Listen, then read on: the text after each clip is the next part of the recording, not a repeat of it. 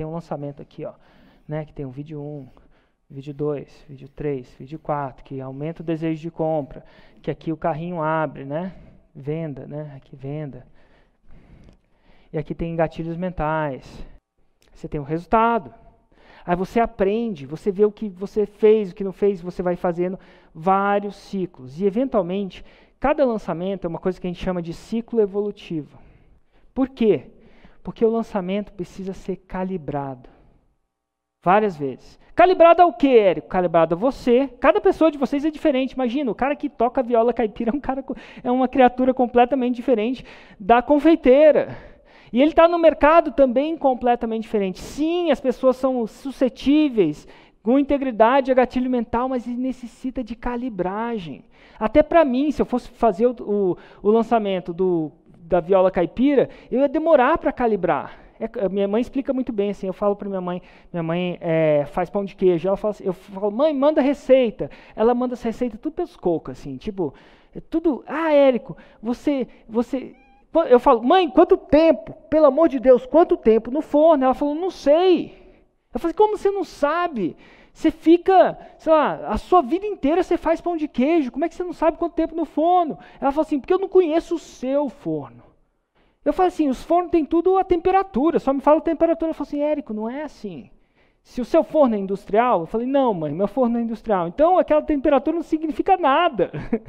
não é exata, Érico. Não é exata. Logo, eu tenho que fazer uma fornada no seu forno para eu poder calibrar na massa. Com, a, com, o seu polvilho, que o polvilho aqui de Brasília aparentemente não é o polvilho de Minas, para fazer o pão de queijo completamente diferente. Ah, meu filho, aqui não tem polvilho doce bom. Ai, é, não sei, meu filho. Então, assim, ela, até ela, que é expert em pão de queijo, precisa calibrar a receita para minhas condições de temperatura e pressão. E para você, você vai precisar calibrar os seus lançamentos. E é por isso que geralmente demora. Você calibra o quê? Calibra tem várias, tem várias variáveis. Você, o seu produto, o seu mercado, a sua habilidade e o tamanho da sua lista. São essas, essas variáveis. E aí você vai precisar calibrar a sua habilidade, né? Porque tem gente que faz a forma pela metade e tenta lançar. E aí, enfim.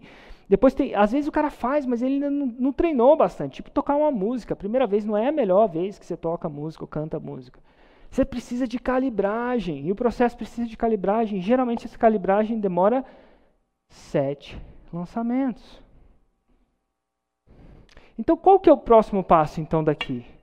Aí que a gente difere os homens dos meninos.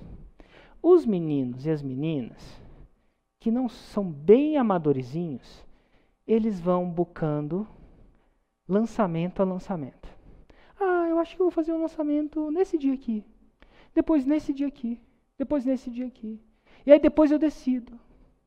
Eles não tratam isso como um negócio. Gente, vocês estão na frente de um negócio que tem capacidade de faturamento de 2 milhões de reais. Algumas pessoas faturam 30 milhões de reais. É um negócio, não é um hobby, não é um emprego.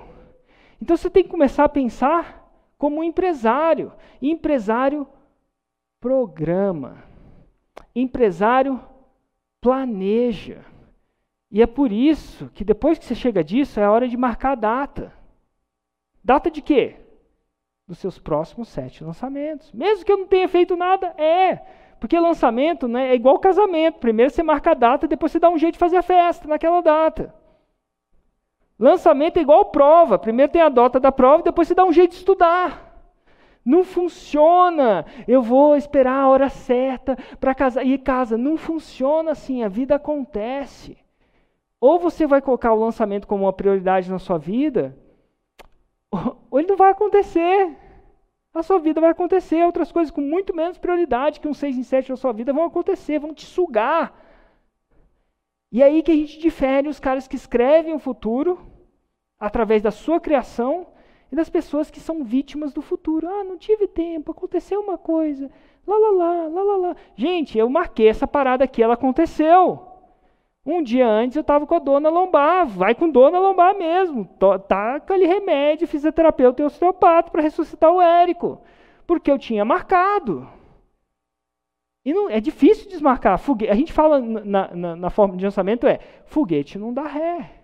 É tipo casamento. Tem uns que dá, né? Mas geralmente não dá ré. E você tem que entender, marcou o lançamento, você vai ao lançamento. Foguete não dá ré. Então, primeiro você tem que planejar os, os passos. Como é que você vai marcar as datas? Você vai planejar oito lançamentos. Por que oito? São um semente e sete internos. Né? Você vai entender a diferença de interna, aquele lançamento um pouco mais complicado, semente é o lançamento mais inicial, ele é um pouco diferente. E você vai querer encaixar isso nos próximos 18 meses. Olha que interessante escrever no futuro, né? Em vez de deixar o futuro acontecer. Se acontecer antes, do jeito que aconteceu com outras pessoas, bem. Mas você quer pelo menos fazer a média. Se você é uma pessoa de média, pô, faz a média. E de quanto quanto tempo vai ser um lançamento? Mais ou menos de dois em dois meses.